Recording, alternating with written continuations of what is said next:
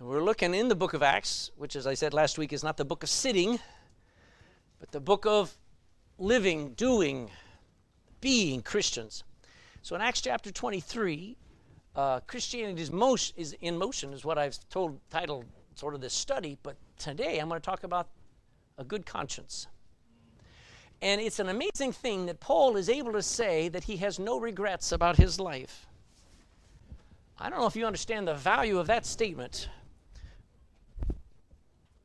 But to be able to say, I have no regrets, now that doesn't mean that he didn't have things that he regretted or that he had remorse about. But when you look back on his life, he sees something that fixed it all, that took all of his mess and all of his rebellion, his hatred, his anger, and cleaned up his conscience. Doesn't the world need a good cleaning of the conscience? Okay?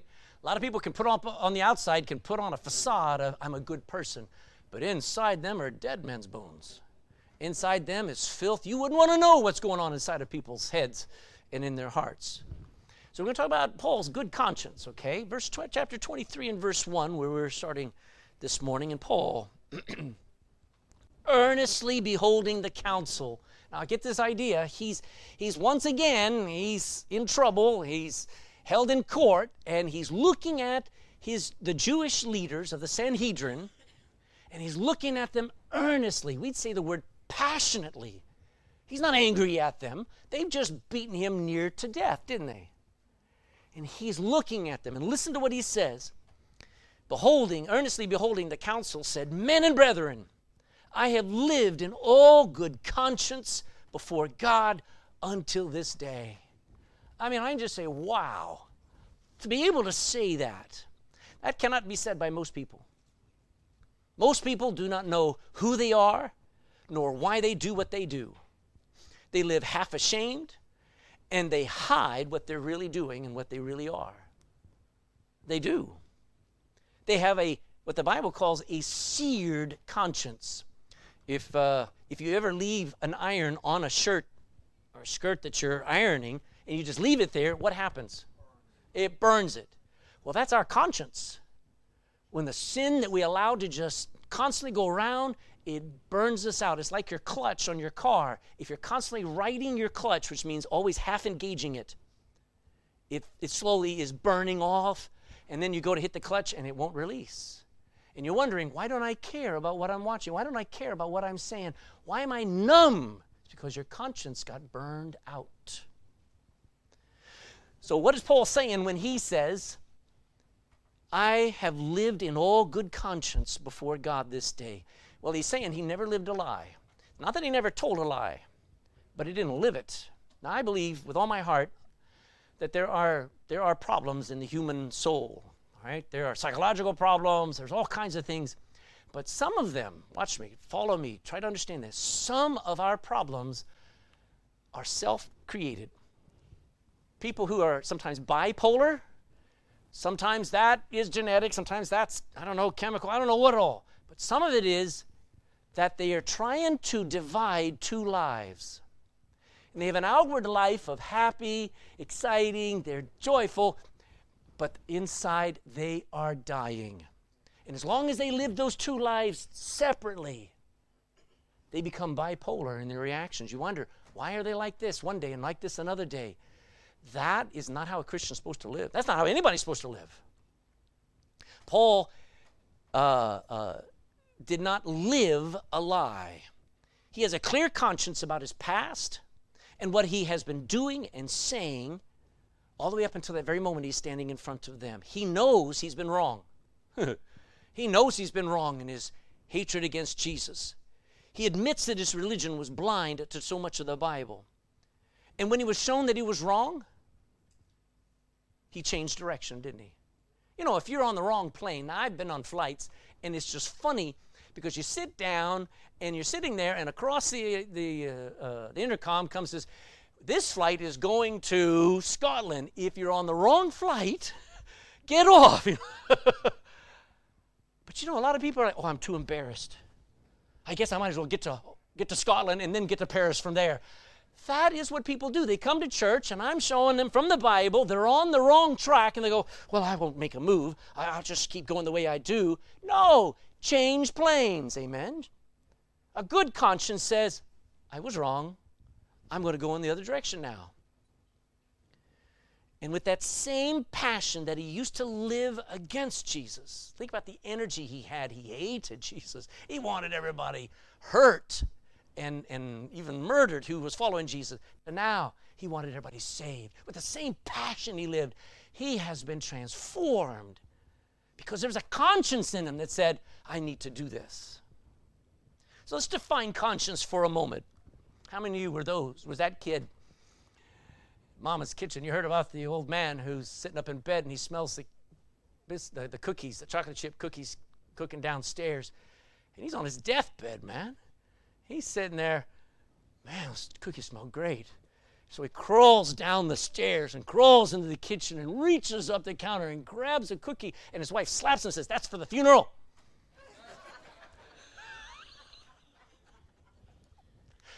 well, a child sneaking into the cookie jar. All right, we understand that. Our conscience is one of the things that separates us from animals. It's not the fact that we know we're alive. Most people define the conscience as a self awareness. No, it's not just self awareness, it's a moral compass that God gave us. We have God's law written in our heart. That's our conscience. It's when we know instinctively what's right. Why is he looking over his shoulder, reaching into that cookie jar? Because he know, well, not just because he wants to make sure nobody's looking, but he knows what he's doing is wrong. Okay, that's our conscience. Our conscience, or at least we should have a conscience that says, I shouldn't be doing this.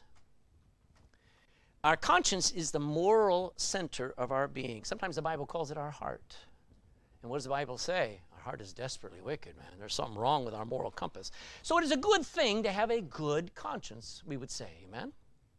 Well, Paul's got one. Let's start back there in verse 1. We'll read down to verse 5. Read verse 1 again with me quietly. And Paul, earnestly, behold, the council said, Men and brethren, I have lived in all good conscience before God until this day. And high priest Ananias commanded them that stood by him to smite him on the mouth. Then Paul said unto him, God shall smite thee, thou whited wall. For sittest thou to judge me after the law, and commandest me to be smitten contrary to the law? Whew. They that stood by said, Revilest thou? We'd say, Mockest thou God's high priest? And then said Paul, I wist not, brethren, that he was the high priest, for it is written, Thou shalt not speak evil of the ruler of thy people. Now, you just watched something that was a miracle, okay? Because Paul says, What I'm doing as I stand in the audience of this Sanhedrin and stand in the audience of the council, the government of his people, he says, I have a good conscience standing here before you. Now, there was in the midst of them the high priest. Now, he didn't actually wear superior clothes, so there, there are things I'm going to talk about. He didn't know the high priest was there. But the high priest was there, and the high priest would be like our high court whenever the court system couldn't make a decision, they would bring it to the high priest. And he would make a decision, hopefully, according to the law, according to the Bible. but in the midst of that crowd was the high priest. And uh, he has no respect for Paul. And Paul says, I have a good conscience. Let me finish this thing. Uh, and I have to say this I have noticed the more we go into the smartphone age, the more we live for entertainment, fewer and fewer people have any conscience. I don't know if that's true, that what you think, but I think most people don't care how they live. I don't think people care how they talk.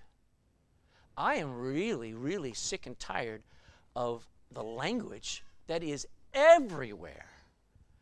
I mean, everybody uses words that just 10 years ago you'd only hear in smaller circles. But now almost everyone is filthy in their you can't join in a conversation because there's filthy language there's just and they don't even know they're saying it. They're so used to it. Paul has a good conscience. He was real in living out his beliefs even when his beliefs were wrong. We call it being sincere paul wasn't religious only on holy days and then uh, uh, the rest of the time he was just uh, you know living his own ways. He was who he was 24 hours seven days a week. That was paul. He lived by a good conscience. He was honest in his thinking he honestly thought he was serving god when he was going after christians he honestly thought the christians were blaspheming god jesus was blaspheming god and so he's honestly living out what he thought was true now, Paul had remorse. He didn't really have regrets. He had remorse or sorrow about his past life. But when he looked back on his life, he didn't say, Oh, I lived a miserable life. No, he looked back and he says, You know, God was there. You know, God has made up for all of my failures. That is Paul having a good conscience. There are people who have no conscience, and there are those people who beat themselves up every day. Don't live either way. A good conscience is not beating themselves up all the time. Oh, I'm a bad person. Oh, I'm a bad person. Oh, I, I, I said a bad thing again. Oh, I got angry. Beat, beat, beat. No, you got to realize a, a Christian knows we mess up, but the blood of Jesus Christ cleanses us from all sin constantly as we confess it, forsake it. The best way in your life, somebody wrote this and said, a clear conscience is a best pillow. And it's true. It's a good pillow, man. You want to be able to go to sleep at night? Keep your conscience clear. You ever do something wrong, say something wrong, be quick to say you're sorry, and then go to sleep at night, man. You hold on to that anger. Paul says, don't let the sun go down upon your wrath. You keep that anger, you'll find yourself not able to sleep for days. Amazingly, what is amazing to me is that Paul's conscience, he's conveying to them, guys, I have no ulterior motive. I'm not up here trying to destroy you. I'm not trying to destroy the Roman Empire. I, I see abuses, but I'm not here to destroy, to hurt, to fight. I want you all to have what I have a clean conscience, and you'll get that through Jesus Christ. And then what's funny is he gets out 15 words, five seconds. Let me just read it to you, all right? He says, Men and brethren, I have lived in all good conscience before God until this day. Took five seconds or five and a half seconds to read, and there comes a word out smite him, strike him. Verse 2 And the high priest Ananias commanded them that stood by him to smite him where? Okay, shall I demonstrate? Who wants to volunteer? Now, this is. this Rocky, this does not actually I I don't think there's a picture that actually show what actually occurred. But one of those soldiers, like a flinch, went right into Paul's mouth. Think about that. From that moment, Paul, up until that moment, has been able to speak clearly. He can be understood. But after he has hit, his mouth is swelling up and bleeding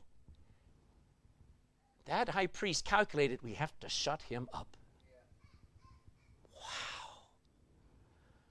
If there's anything that's going to happen on Monday morning where you say, you know, I'm going to take some gospel tracts, I'm going to hand somebody a gospel tract, the devil will and shut you up and make it so, oh, I can't speak now. Paul just could not be allowed to speak. Paul's testimony was persuasive. These men had heard Paul give his testimony on the fortress of Antonia outside of Jerusalem. They didn't want to hear it again because they knew people were listening. And you know, your testimony, you say, Oh, Pastor, I wasn't saved like you, and so and so, I didn't have the testimony. Your testimony is powerful because it's what Jesus did for you. And you just say that, you are, you are bringing down the devil's strongholds just by your testimony of salvation. And Paul's mouth is swelling up and bleeding, and he's going to find it hard to speak from now on. And that's when he loses his cool. So if I just, without warning, punch somebody's mouth, not their shoulder or their chin or face, but straight into the mouth, if I did that, would you lose your cool? Paul is human. I mean, somebody punches you, what is your reaction? Punch them back, make it count, man. mm, look at verse 3. Then said Paul unto him, God shall smite thee. I mean, he's talking through blood, man, but he's, God's going to hit you square in your face, buddy. Thou whited wall. Now, a whited wall is where you've painted over something. Usually it was a tomb, and it looks beautiful, but inside there's death, and he just, whew, he, he knows who said smite him, and he says, God will smite you.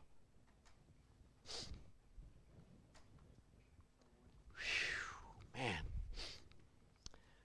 You know, I think Paul said that felt good to hit back. Huh? Mm. And I think he's right because God will pay off.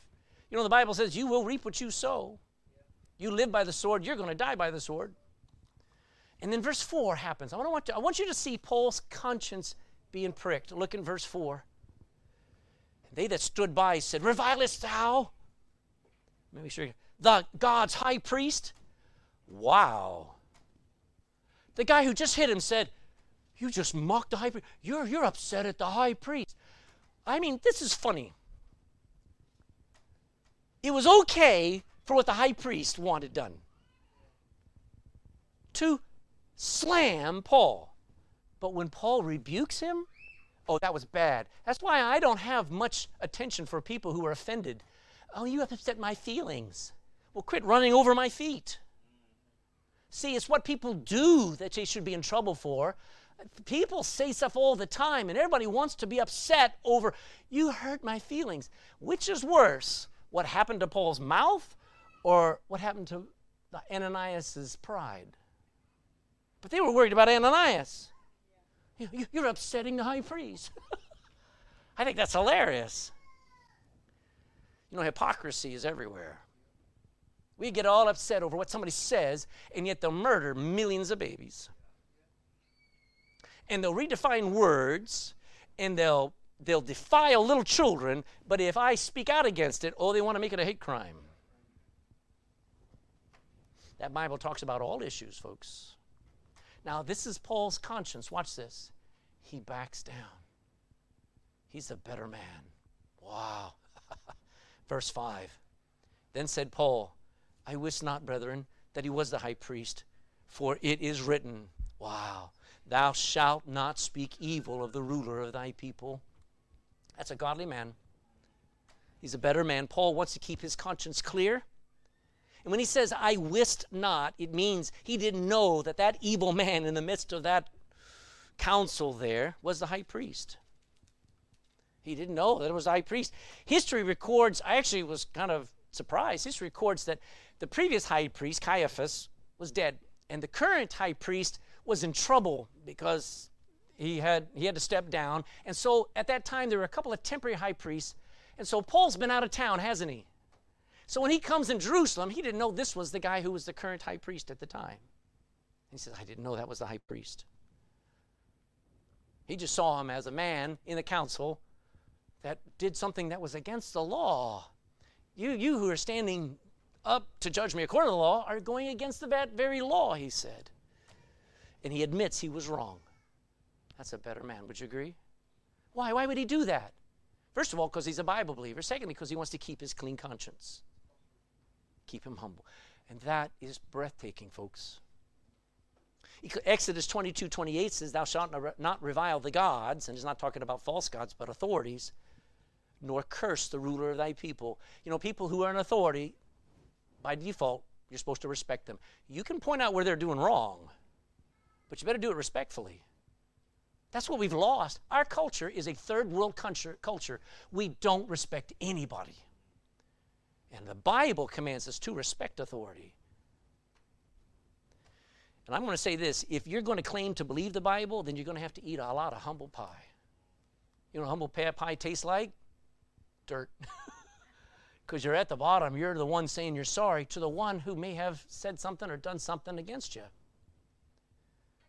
Honor your authorities. God commands it. Humble yourself when you admit that you're wrong. Maybe the other person's wrong. Maybe they were wrong first.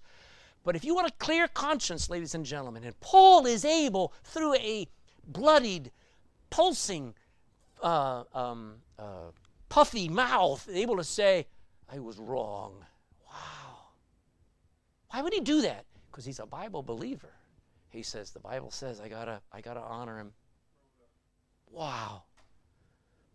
If your goal is to have a clear conscience, then you've got to be able to say, It is written, I have to do this. I'm sorry. I'm sorry.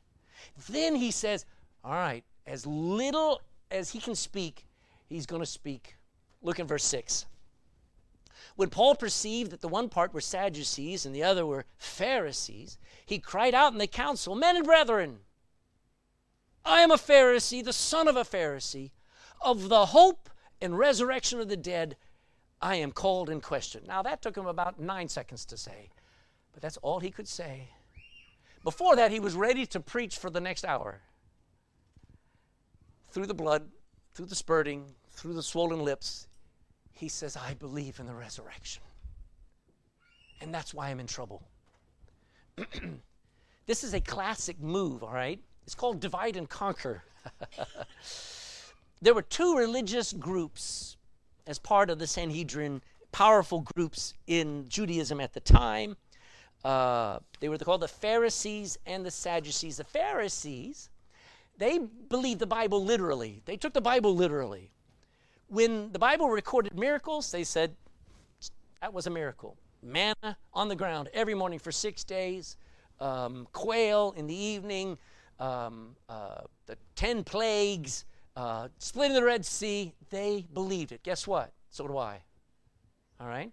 The Pharisees believed even in the impossible miracle of resurrection. There were three resurrections in the Old Testament that are pretty amazing. One of them is called the widow of Zarephath, who Elijah raises, her son. The Shunammite woman's son was raised by Elisha.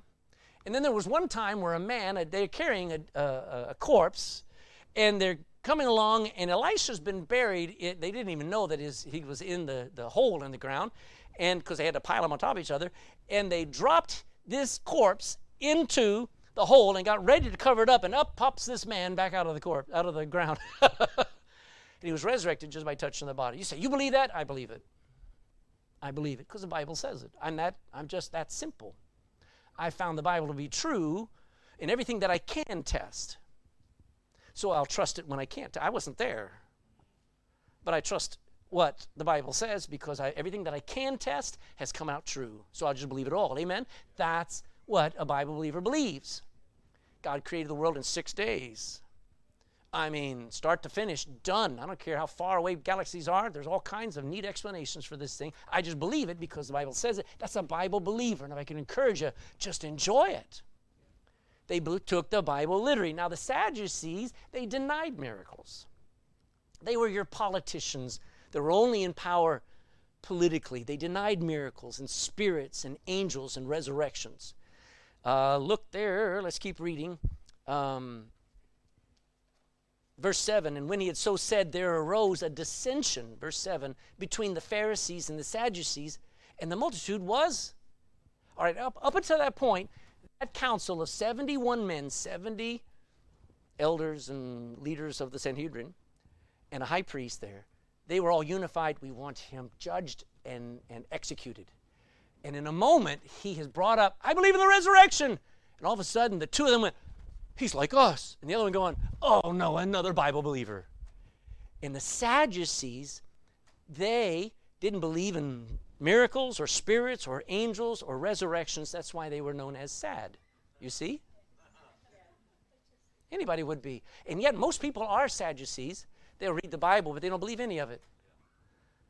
And aren't you sad for it? Now,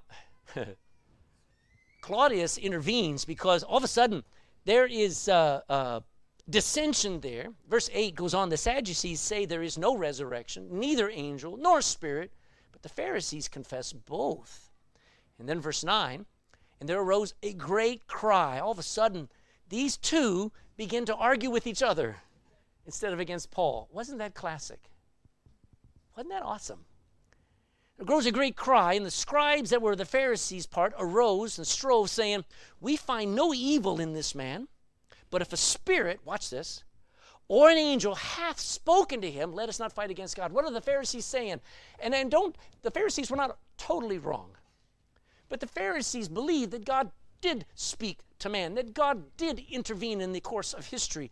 And Paul is claiming that the Messiah spoke to him, and that God, through his Son, has spoken to him. And the Pharisees say, maybe we've been wrong. Maybe God has spoken to Paul. And so they pull away from the Sadducees. And the Sadducees are furious because it's just like an atheist. How can you believe that? And they're the one angry going, look at you. I mean, just go on your own way if you don't want to believe it. But they hated anybody believe in the Bible. So in verse 10, it says this And there arose a great dissension. They were arguing. I mean, Paul has started another riot. Okay? And the chief captain, fearing lest Paul should have been pulled in pieces of them, the, the Pharisees are pulling him, saying, He's like us. And the Sadducees, No, he's got to be judged. And Paul's in there. And I, I, I like this guy. Uh, Claudius Lysias, it says this um, fearing lest Paul should have been pulled in pieces of them, commanded the soldiers to go down and take him by force from among them and to bring him into the castle.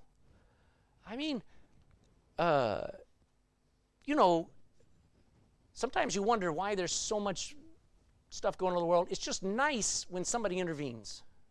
Here comes uh, Claudius Lysias. He's the uh, one of the generals there, the Roman generals, and he rescues Paul again. I mean, he he seems to always have to get Paul out of a mess. I want a friend like that, amen. Um, verse 11. Then Jesus encourages Paul. I want you to get the picture. Verse 11. In the night following, the Lord stood by him and said, Be of good cheer, Paul. Cheer up. For as thou hast testified of me in Jerusalem, and that's what he did, didn't he?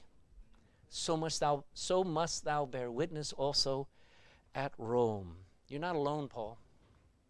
And there's so much more for you to do. Remember, Paul has been severely beaten several times. He has broken ribs. He has bruises all over his body from his face down. He's sitting in a Roman jail. He's beginning to think that perhaps Agabus was right. Remember when Agabus say he tied himself up and he says, "Only bonds and afflictions are going to stick with you, buddy." And Paul says, "Ah, it doesn't matter to me now." He's like, "I guess it does matter. Maybe my life is over. Maybe my ministry's over. Maybe I'll never be able to preach again." I mean, I, I he probably lost two or three teeth in the in the process, and he's sitting there thinking, "How do I recover from this?" You know what else I thought about? You don't find anybody coming and encouraging Paul, do you? Nobody's knocking on the jail door saying, "Paul, I'm praying for you." Nobody's texting him saying, "How you doing, Paul?" Paul's alone. At least he thought. And then Jesus says, "Cheer up." And you know, if Jesus says, "Cheer up," boy, you can smile. Amen. Hebrews, hold your place here in Acts. Go to Hebrews chapter 13. Hebrews 13 and verse 5. Hebrews 13, 5 says, Let your conversation be without covetousness. Uh, boy, you ought to memorize that verse. what do we always talk about? What we don't have and what we want. Well, let your conversation be without covetousness. And be content with such things as you have. Why? How can a Christian be content? For he, Jesus, has said, I will, say it with me, never leave thee nor forsake thee. Boy, that's encouraging. You're never alone. Proverbs 3 5. Don't go there, but quote it with me. Trust in the Lord with all thy heart and lean not on thine own understanding. Just stop there with that one. Just realize Paul was looking at things and trying to understand what's all happening. He says, I guess I'll just trust the Lord. Jesus says, just trust him. I've preached in Jerusalem. He says, I'm going to preach in, in, in Rome. Can't wait. That's trust. Now, it's not over. Look in verse 12, back there in Acts chapter 23, verse 12. And when it was day, certain of the Jews banded together and bound themselves under a curse, saying that they would neither eat nor drink till they had killed Paul. Uh, we call those religious zealots, and they're planning to murder Paul. How many? Verse 13 and there were more than 40 which had made this conspiracy. 40 men who says we're not going to eat or drink. You know how long you can go without water? three or four days. And they're willing, we will go until we can kill him. That's, that's desperate. This is a kind of threat that Paul faced constantly. It's the same kind of threat that any kind of people, especially during the early days of the Reformation, uh, Martin Luther was hunted all his life. After he got converted, John Huss burned at the stake. William Tyndale burned at the stake. They were hunted and murdered. Here's Paul. And they came to the chief priests and the elders and said, We have bound ourselves under a great curse that we will eat nothing until we have slain Paul. And that pleased these religious leaders. Verse 15. Now, therefore, uh, ye with the council signify announced to the chief captain that he bring him down, Paul down unto you tomorrow, as though ye would inquire something more perfectly concerning him. And we, or ever he come near, are ready to kill him. We'll be waiting for him. And when he is walking through there with maybe one guard or two guard, 40 of us will overwhelm them and kill Paul, and then we'll rush, run away. Hmm. I mean, I'm going to say this. This is what men want to do. What do you think the devil wants to do to you? If you ever start living for God, the devil turns up the heat, brings in extra forces against your life, and you wonder, now that I've been saved, it's gotten harder. Yeah. That's Paul. Every time he tries to do something right, everything is coming against him. Verse 16, their plan gets known. Verse 16, and when Paul's sister's son, heard of their lying in wait, he went and he entered into the castle and he told Paul. And then Paul called one of the centurions unto him and said, Bring this young man unto the chief captain, for he has a certain thing to tell him. So he took him and brought him unto the chief captain and, and said, Paul the prisoner called me unto him and prayed me, begged me to bring this young man unto thee, who has something to say unto thee. And the chief captain took him by the hand and went with him aside privately. And he asked him, What is that thou hast to tell me? And he said, The Jews have agreed to desire thee that thou wouldest bring down Paul tomorrow into the council as though they would inquire somewhat of him more perfectly. They just want to ask him a question. Verse 21. But do not thou yield unto them. Don't give in to them, for they lie, there lie in wait for him of them more than forty men, which have bound themselves with an oath that they will neither eat nor drink till they have killed him. And now are they ready, looking for a promise from thee. So all of a sudden, uh, you got these 40 re- or more religious zealots who just want to murder Paul, stop him, shut him up. The plan is known. Tell Lysias, the captain, verse 22, the chief captain then let the young men depart and says, Oh, I don't want to be bothered with these Jews again. Might as well just let Paul go. No, watch. Watch what happens. So the chief captain then let the young men depart and charged him, say, charged him, commanded him, See thou tell no man thou hast show, that thou hast showed these things unto me. And at that point, God shows that he will protect those who serve him. Watch this. This is absolutely one of the best parts of the chapter. It is so cool. Verse 23 And he called unto him two centurions, each one in charge of a hundred men, saying, Make ready 200 soldiers. I mean, how many are they going to protect? One guy. So, 200 soldiers to go to Caesarea, about 28 miles north and horsemen, three score and ten, which is 70, 70 horsemen, and spearmen, 200 more sharpshooters, snipers. That's what a sharp, that's what these guys are. They are super trained at throwing at long distance. 470 men, look at this protection. 470 men are going to protect one guy. Who did that? Was it just in the heart of uh, Claudius Lysias? It's God. When, Paul's just with a clear conscience, just doing his best and just preaching, Paul's not saying, God, I need protection. Oh, God, I need an army. No, God says, Paul, wait till you see what I've got waiting for you outside. You're going with an armed escort up to Caesarea. I'm going to protect you all the way. Mm, take your Bible. Would you, would you go to Psalm 34? Hold your place here. Go to Psalm 34. Psalm 34, in verse 7. Kings rarely had 470 men protecting them. Normally, when you transferred a governor, you'd have one or 200 maximum. Paul has double what any king or royalty or powerful person would have had to protect them.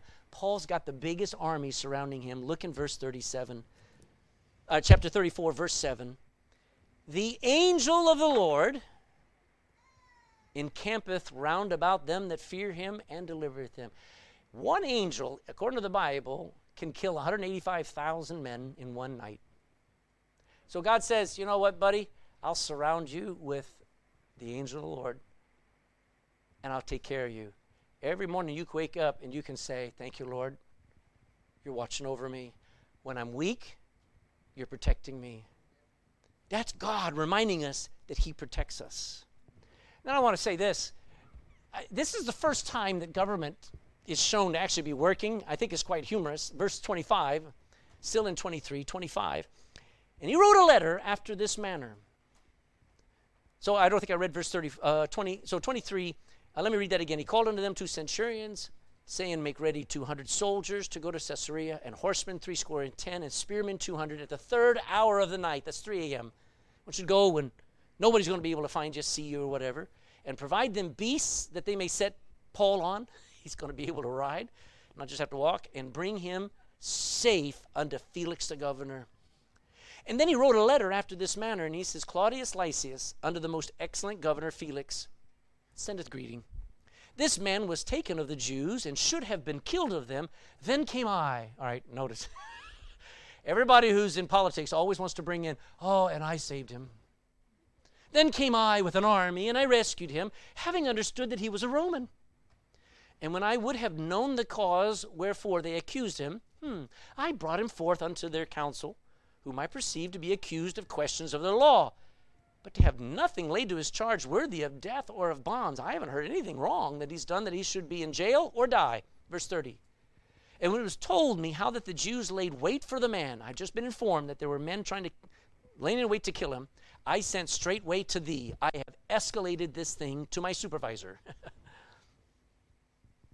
and gave commandment to his accusers also to say before thee what they had against him. Farewell.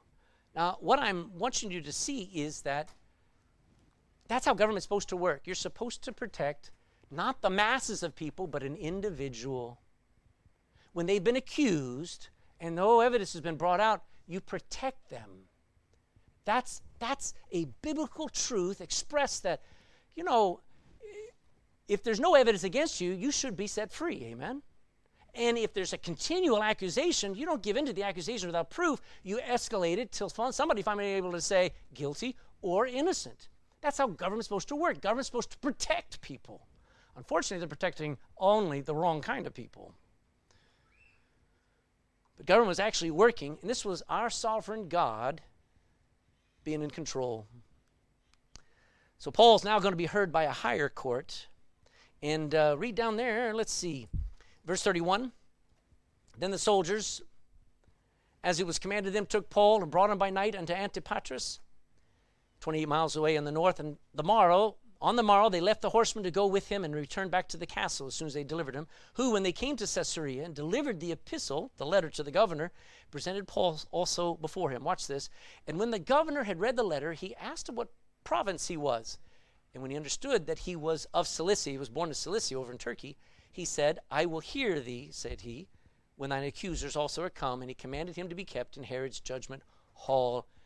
Paul is going to get another audience. Guess what he's going to do? He's going to give his testimony again. But now I got to stop because next week we're going to pick up here Paul before Felix. But I want you to jump down to verse 16 in chapter 24. And I want you to see Paul brings up his conscience one more time. We're going to learn from it. 24, verse 16. 24:16 says this. He's actually going to he's speaking to Felix and he says, "Herein do I exercise myself to have always a conscience void of offense toward God and toward men." Now, I'm going to blow you away. Just hold that thought, verse 17. Now, after many years, I came to bring alms to my nation and offerings, whereupon certain Jews from Asia found me purified in the temple, neither with multitude nor with tumult, not with a riot, who ought to have been here before thee and object if they had aught against me. I better just stop there. I just want you to see for a second. There's some signs of a clear conscience that Paul has that we need. In front of this governor, he says, Governor, I have no hidden agenda. My heart conscience is clear. I don't have a secret thing that I'm trying to do. I have no power grab. I'm not deceiving anybody. I have no hypocrisy. I have no secret life. As a matter of fact, my life has been an open, boring book. Most of us don't like ourselves. Most of us don't ever open our life because we're afraid or maybe ashamed of what people see in it. Paul says, My life is open. My life has always been true to God and to myself. See, a lot of people are being told today, you know what kids are being told? Be true to yourself. Be true to yourself. Paul says you better be true to God first. Nothing wrong with being true to yourself, but be true to God. And he was not angry at those religious. He wasn't looking at the going, they, they're mean, Felix. They're nasty. They're not nice. no, he's not trying to bring down the religious, and he's definitely not trying to bring down the Romans. And yet, isn't that what most YouTube preachers are today?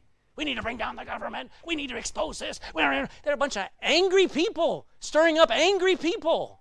That's not Christian. Paul's not up there saying, you know, I'm fed up with you Romans and you Jews, and I just want to burn you all. Jesus rebuked James and John when they had that spirit, didn't they? He said, You know not what manner of spirit you're of. Paul has a clear conscience. He doesn't remember what happened yesterday. He's looking at them saying, I'm worried about their soul. If they've got something against them, tell them to come along.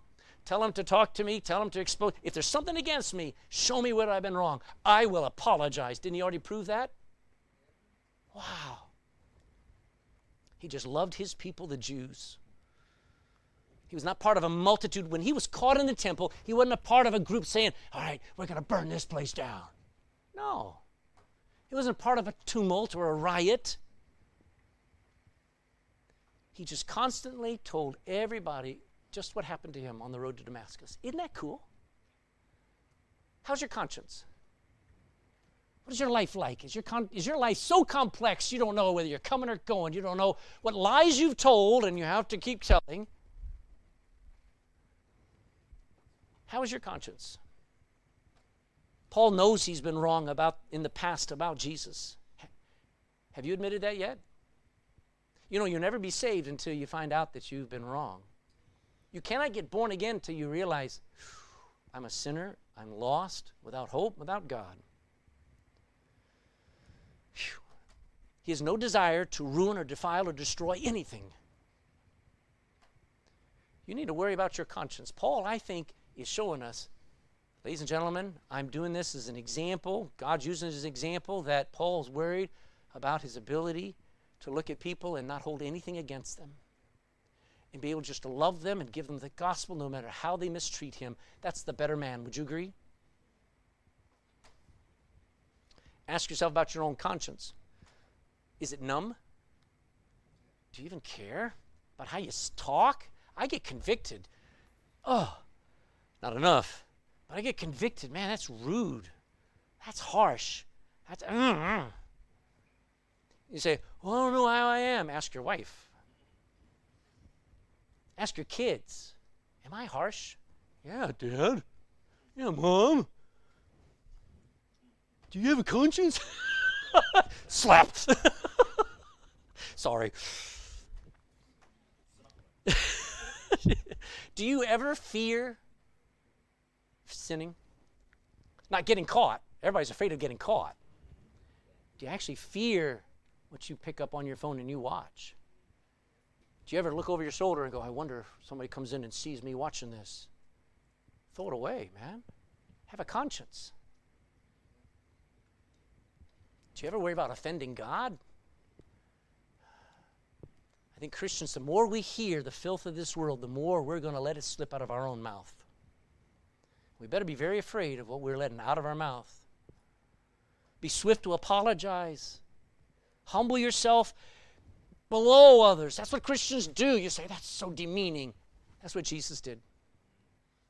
He stepped down into our world and then humbled himself and became a servant. And he served all the way to the cross and allowed men to kill him.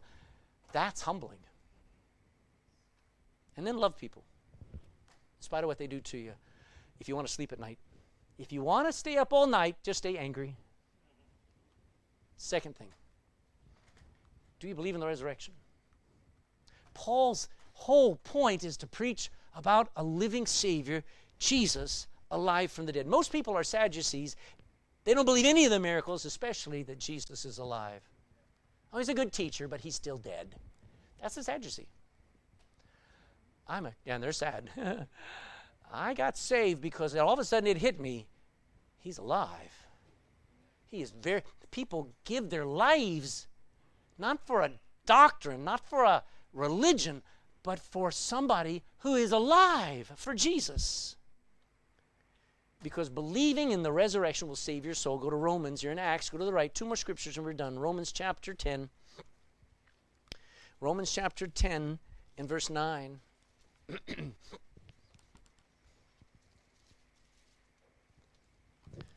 Romans chapter 10 and verse 9 says that if thou shalt confess with thy mouth the Lord Jesus.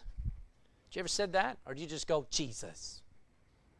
I mean, there's something when you give him honor and you go, Lord Jesus. That's somebody.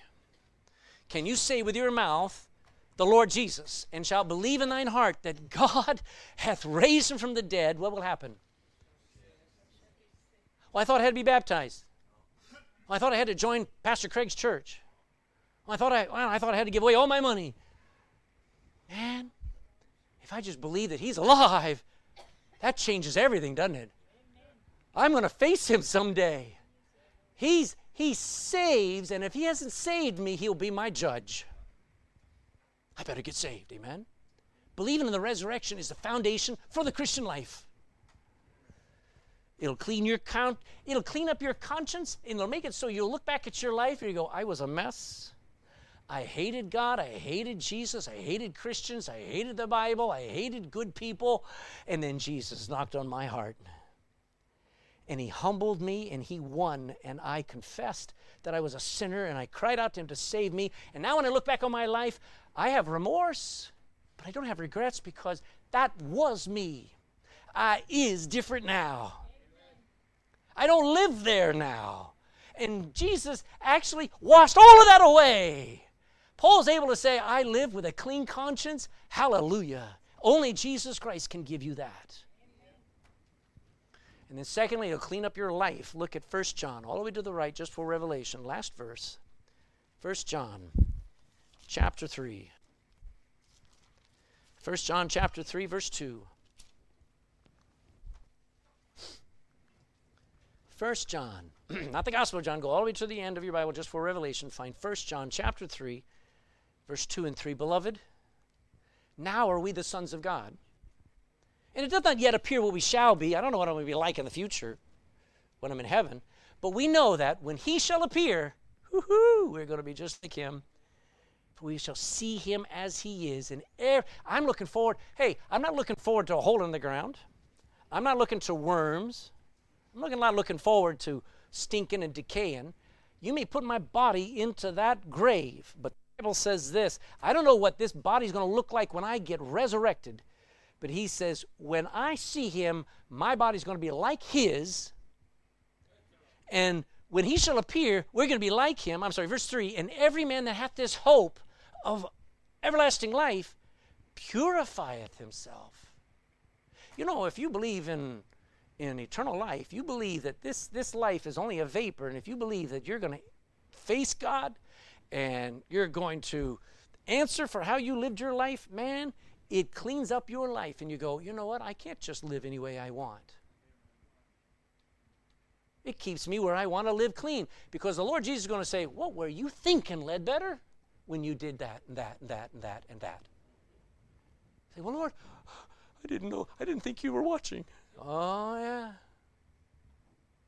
Stand with me and bow. Your heads, please. Every head bowed, every eye closed. Would you just take a moment and think about what if you met him today? What if it was over today? After everything you've heard, Do you wish that you could ever get everything cleaned up from your past? Change your life? Do you wish you had a clear conscience? Do you wish that this, this, this truth that propelled Paul to keep going even when he was beaten and bruised and rejected. Wouldn't that be some way to live? Wouldn't that be some way to live? Well, if you want it, it's found when Jesus moves into your life and cleans it up. But he's not going to move into your life if you don't believe he's alive. That's the, that's the key. If you think he's dead and he's just a good man who taught some good things, you'll, you'll be the same and you'll die and be lost forever in a devil's hell. But if you'd like to have eternal life, here's your chance. That if thou shalt confess with thy mouth the Lord Jesus and believe him, believe on believe that God hath raised him from the dead, thou shalt be saved.